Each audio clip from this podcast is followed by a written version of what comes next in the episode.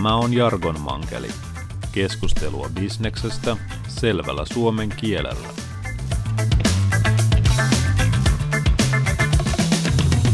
Tänään puhutaan muutoksesta, uudistumisesta, matkoista ja johtamisesta. Tervetuloa seuraan.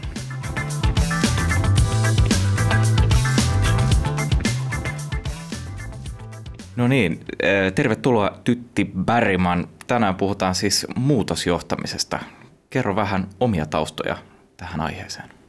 Joo, mä oon aikoinaan päätynyt varmaan vähän niin kuin sattumaltakin näihin muutoshommiin ja, ja mulle niin kuin ehkä isoimpia työuralla olleita muutosmatkoja on ollut tuo radiolinjasta mennä Elisaan yhteen niin kuin isoon suomalaiseen yhtiön, tytäryhtiön kautta ja siellä me integroitiin 15 yhtiötä yhteen ja se oli sellainen muutosmatka, että, että niitä varmaan pääsee aika harvoin uransa aikana kokemaan.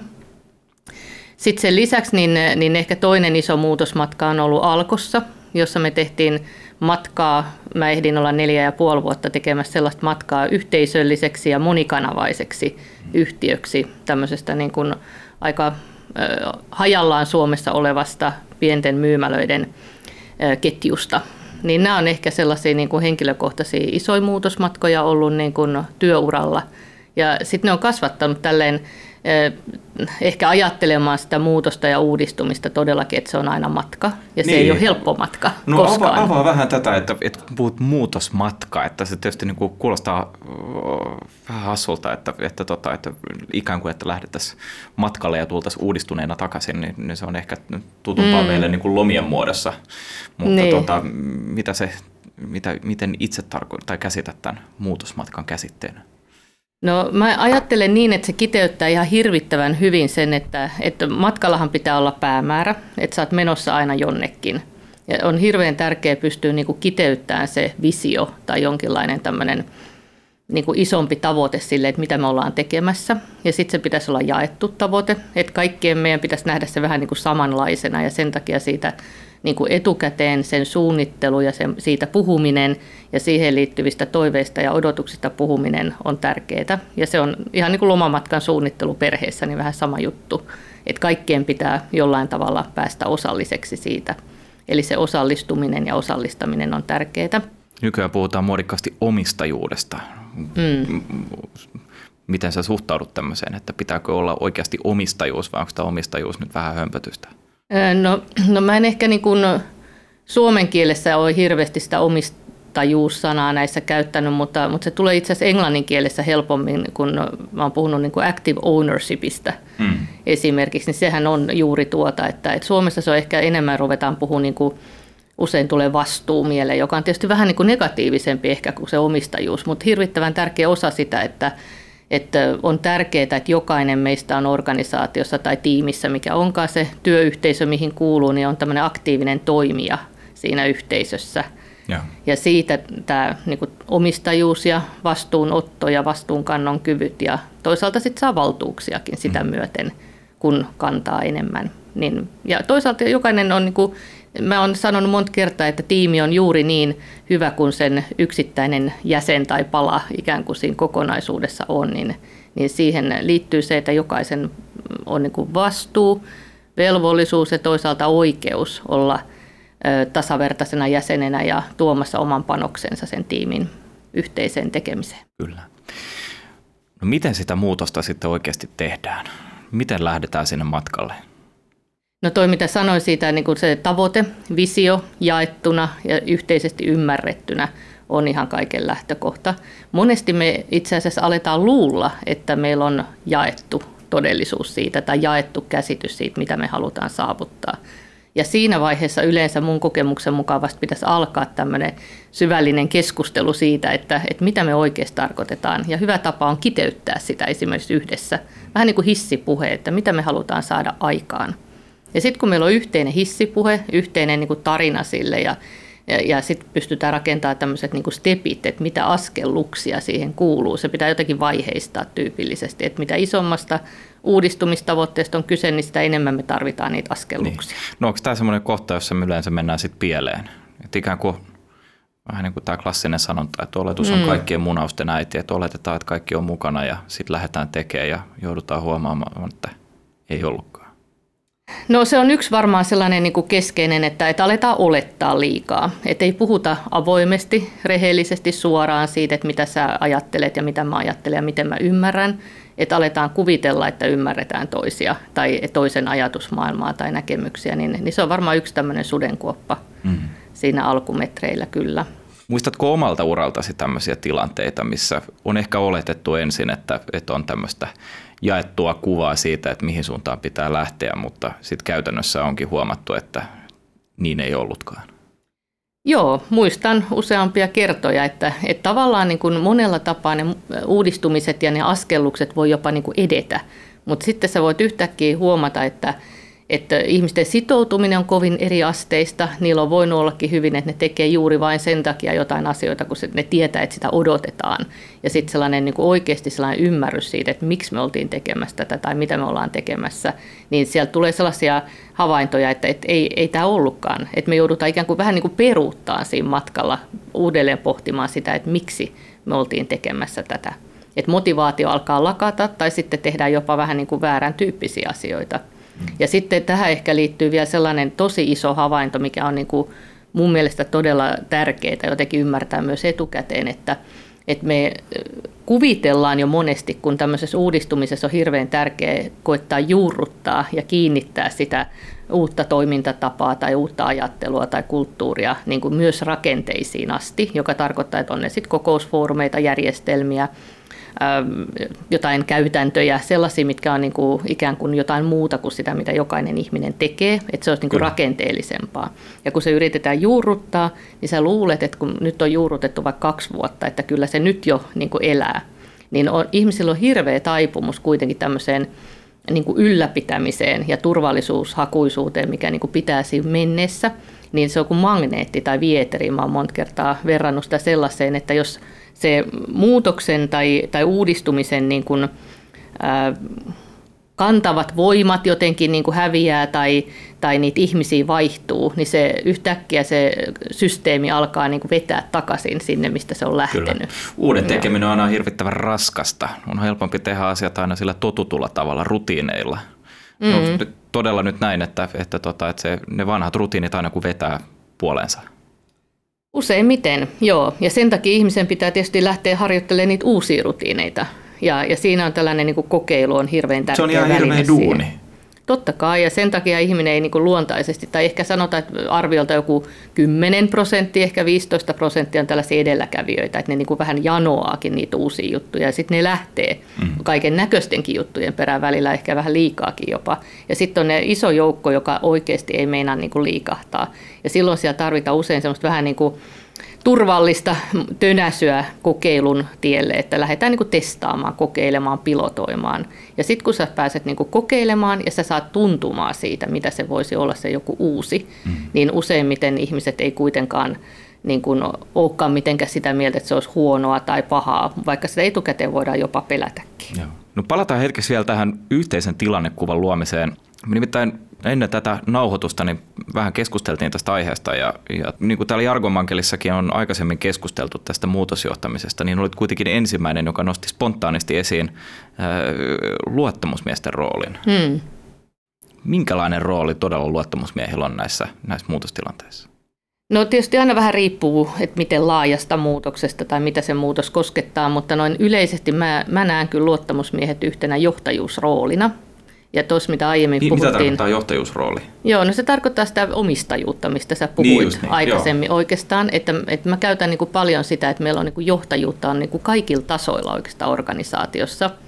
Ja johtajuutta ei riitä, että sitä on ylimmässä johdossa tai sitä on esimiehillä, vaan meillä pitäisi olla jokaisella tämmöistä omajohtajuutta – ja, ja siitä niin kuin lähtee se, että, että mä niin kuin oikeasti johdan omia juttujani ja sitten mä vähän kannan vastuuta siitä, mitä siinä ympärilläkin tapahtuu. Mitä on prosessi alkupäässä ja loppupäässä tapahtunut mm. tai tapahtumassa.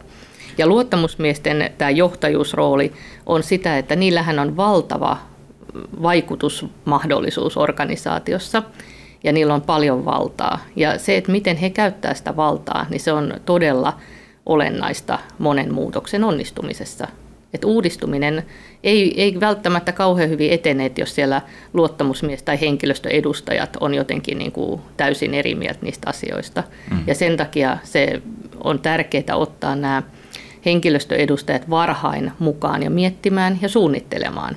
Mutta se, että pystytään yhdessä varhain miettiä, suunnitella ja rakentaa sitä yhteistä todellisuutta, niin se edellyttää oikeastaan niin kuin aika isoa luottamusta, koska täytyy luottaa siihen, että, että se pysyy riittävän pienessä piirissä esimerkiksi asiat tiettyihin pisteisiin asti.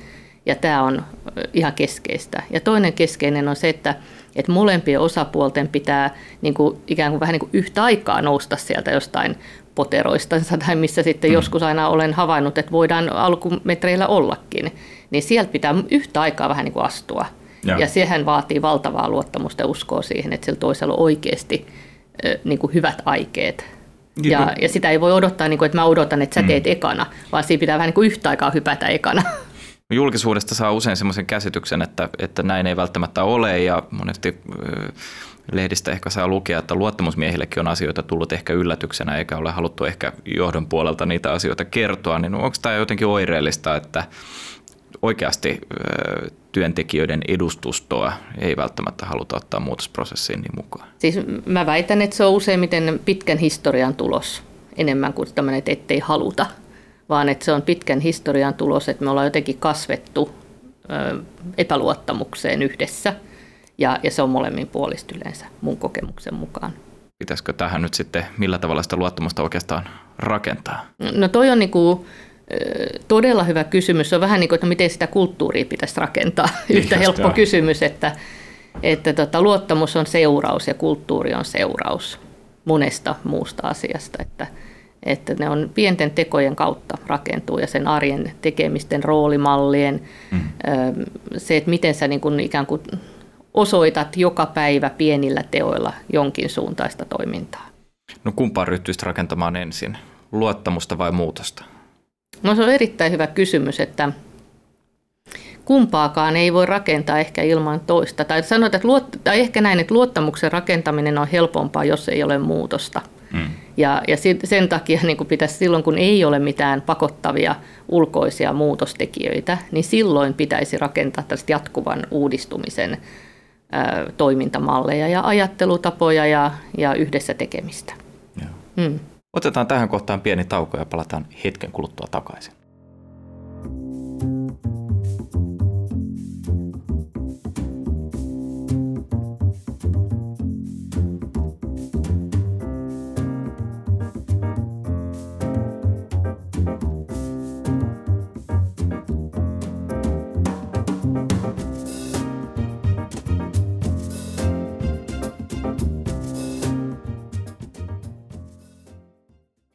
Niin, tervetuloa takaisin. Jatketaan keskustelua muutoksesta.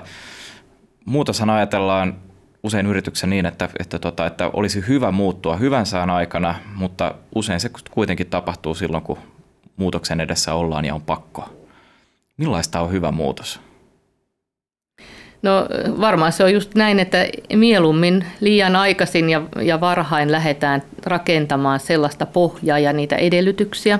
Nyt puhutaan paljon agilesta ja agiliteetista ja ketteryydestä, niin se on varmaan niin kuin se yksi keskeinen asia, että, että miten me rakennetaan itsestämme ja organisaatiostamme niin ketterä, että me pystytään reagoimaan – muutokseen kuin muutokseen tosi, tosi niin kuin ripeästi. Ja sitten toisaalta pitäisi muistaa, että meidän pitää olla sillä valveilla kuitenkin ja tuntosarvet koko ajan ulkona tuonne ulkomaailmaan, että ettei tulla yllätetyksi. Että mieluummin niin se, että jos me mennään sen omaan sisäiseen kuplaan, niin alkaa tuntua monesti kovin hyvältä ja se mukavuusalue on niin todella semmoinen kiinni pitävä. Ja sitten olisi tärkeää kuitenkin haistella, että no mitä ne muut on keksinyt ja mitä siellä on menossa ja miten me niin rakennetaan itseemme sinne suuntaan ennen kuin paine tulee liian kovaksi sieltä ulkoa. Niin, mutta mitä se sitten temppu oikeasti tehdään? No kyllä se ihan menee niin kohta kohdalta, että meillähän toi kirja, mitä ollaan tässä kirjoitettu uudistumismatkoista ja johtajasta siellä uudistumisen keskellä, niin kyllä se lähtee siitä, että ensin pitää tehdä tämmöistä niin kuin nykyrakenteiden ja ajattelun semmoista riittävän niin kuin mä ehkä käytän nyt sanaa hienovaraista, mutta ei niin kuin radikaaliakaan semmoista herättelyä, Mä puhun tämmöistä awareness buildingista, että miten niin kuin tavallaan tehdään sitä tietoisuutta ja lähdetään niin kuin, niitä normi, normaaleita totuttuja rutiineja sen verran niin kuin koittelemaan, ettei niin kuin olla niissä kaavoissa. Että ensin tehdään tällainen vähän niin kuin pieni irrotteluvaihe ja sitten lähdetään niin kuin kokeilemaan, testailemaan erilaisia uusia juttuja. No sen verran on tietysti pakko kysyä, että tähän muutokseen tietysti aina suhtautuu ehkä tällaisesta niin kuin tavallisen työntekijän näkökulmasta niin, niin aina tämmöistä tiettyä epäluuloisuutta, että onko aivan pakko. Ja, ja, ja tota, sitten seuraava ajatus on se, että siellä ne vaan suunnittelee uutta muutosta ennen kuin edellinenkään on jo ehditty viedä läpi, niin onko se todella näin, että jos, jos todella halutaan olla proaktiivisia tässä muutoksessa, niin, niin, niin, tota, eli niin kuin tehdä ennen kuin markkina ikään kuin vaatii sitä muutosta, niin että, seuraava muutos pitää valmistella jo siinä aikana ennen kuin edellinen on ehditty viedä läpi. No riippuu tietysti varmaan vähän, että miten isoista muutoksista on kyse, mutta, mutta mun kokemuksen mukaan monesti ihminen kyllä kokee, että jos nyt on menossa tietojärjestelmä joku muutos ja sitten on menossa vielä joku toinen muutos, niin sitten niitä muutoksia alkaa olla jo aika paljon. Mutta se maailma, että maailma olisi niin kuin tällainen perättäisten yksittäisten muutosten maailma, niin mä luulen, että se on aika kaukana jo mm. menneisyydessä. Että meillä tapahtuu koko ajan päällekkäisiä jotain muutoksia. Ja se on niin kuin enemmän tavanomainen tila kuin mikään poikkeava tila. Et siihen meidän pitäisi varmaan alkaa asennoitua, että, että koko ajan on jotain ympärillä menevää, joka ei enää pidä tai ei pysy samana. Mm. Ja se turva pitäisi ja semmoinen oma niin kuin, työnhallinnan tunne, mistä mä puhun paljon, niin se pitäisi löytää niin kuin muista asioista kuin siitä, että kaikki pysyy samana ja rutiinit eivät muutu. Että asiantuntijatyössä etenkin, ja kyllä se koskee kaikkea muutakin, että aina tulee jotain uutta. Onko sinulla joku konkreettinen esimerkki, että millaisen se voi kiinnittää? Sen hallinnan tunteen. No se on, se on, ihmisillä on varmaan hyvin monenlaisia keinoja siihen, että joku tekee listoja ja yksi järjestää itsellensä niin kuin tavallaan tiettyihin pätkiin kalenteriaan ja, ja toinen taas hakee sen niin kuin muista elämän alueista tietyllä tavalla sitä vakaata ja turvaa, turvaa itsellensä ja sitten pystyy työnhallinnan tunne säilymään.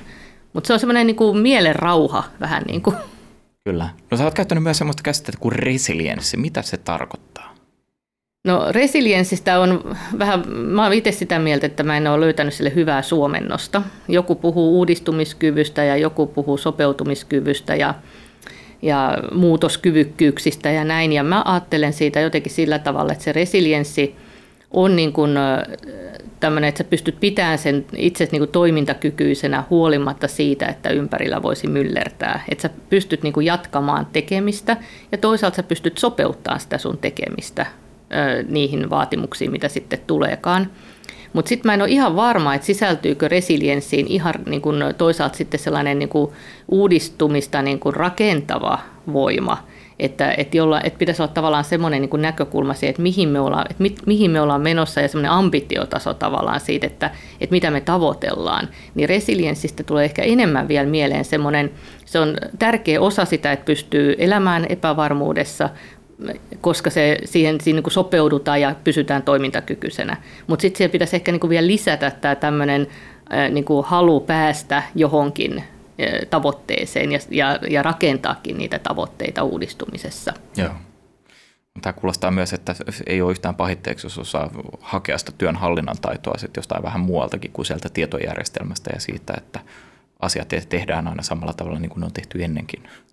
Joo, kyllä. Ja, ja sitten meillä oli yksi hyvä esimerkki tässä, niin tota, tietysti monessa työpaikassa jo tätä työnhallinnan tunnetta pohdittu, niin, niin yhdessä oli hauska tämmöinen video meillä, että, että oli sellainen niin kuin, uh, island of clarity, eli sä rakennat itsellesi tällaisen niin kuin, selkeyden saaren sinne keskelle niin kuin epäselviä tilanteita. Ja sä itse niin kuin tavallaan, jokaisen meidän vastuulla on niin kuin rakentaa meille selkeyttä.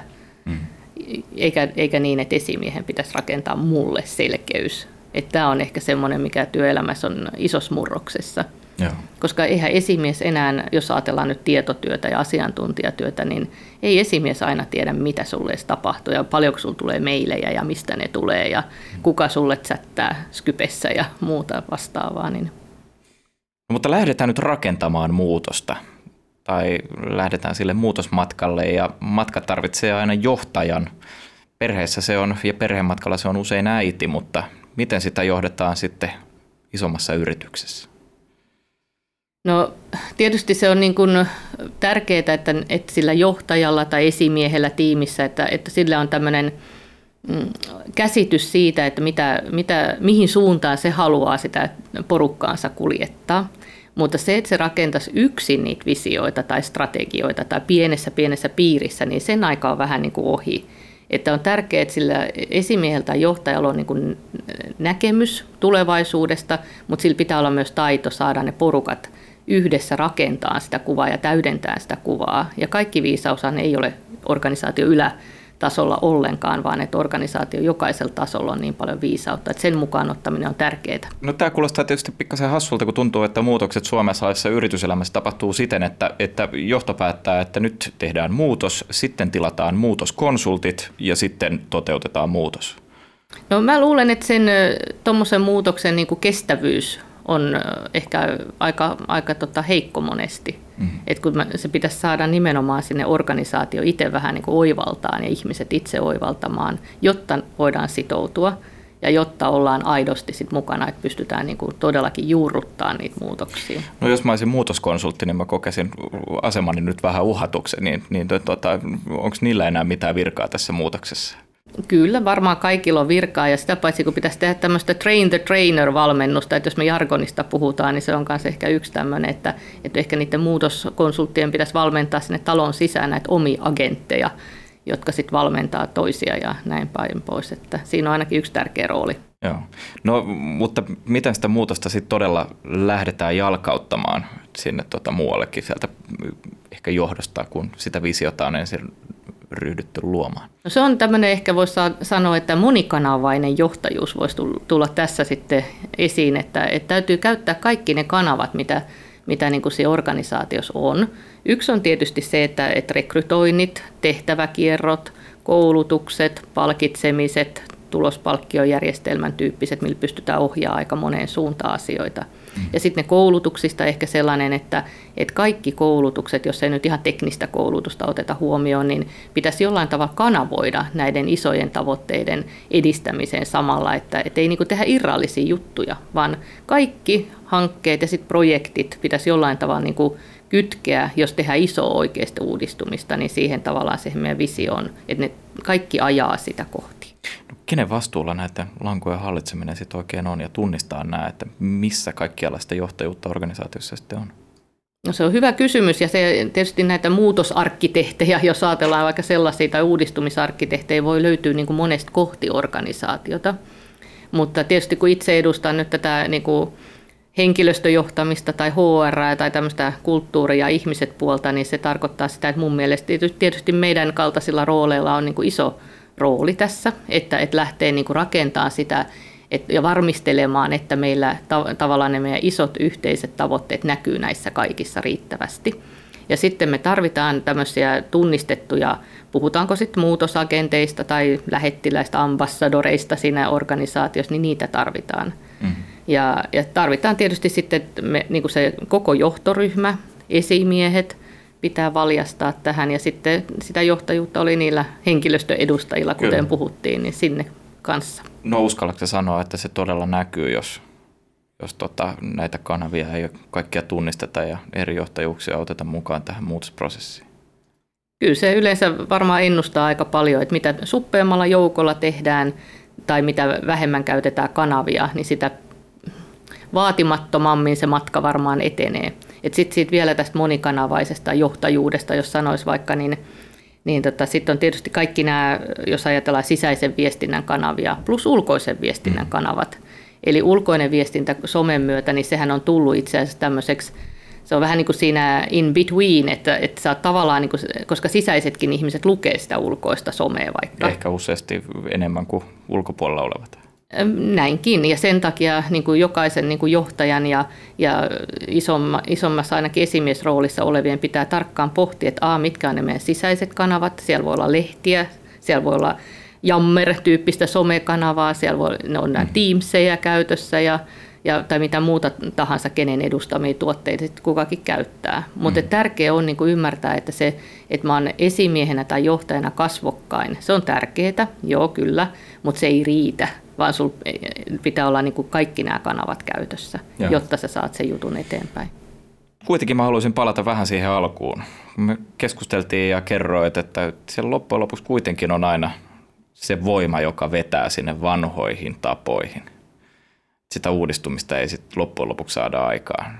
Mitä se nyt auttaa, että me on saatu nämä kaikki kanavat mukaan ja tunnistettu, nämä, missä kaikkialla johtajuus asuu ja saatu heidät niin kuin jakamaan tämä visio, niin nyt kuitenkin niin kuin silmällä pitäen tätä, tätä aikaisempaa kommenttia, niin tuntuu, että ei, ei se nyt välttämättä ihan vielä suurta sankaritarinaa ennakoi, että ollaan saatu kaikki mukaan. Että, että sitten pitäisi kuitenkin vielä lähteä tekemään sitä muutosta ja uudella tavalla. Miten se varmistetaan?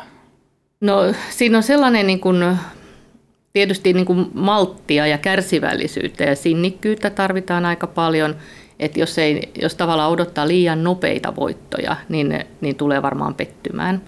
Mutta tärkeää on myös se, että, että arjessa ja, ja kaikissa niissä tilanteissa, missä nämä, niin on mahdollisuus tavallaan antaa sitä positiivista palautetta, kiittää, kannustaa, tsempata, että nyt ollaan oikealla tiellä – ja sitten ne kaikki tavallaan niin kuin palautteet pitäisi jotenkin saada vielä mieluummin tulkattua ja sanotettua tämän meidän yhteisen ison kuvan ja vision kautta, jotta se niin kuin tavallaan edistyy.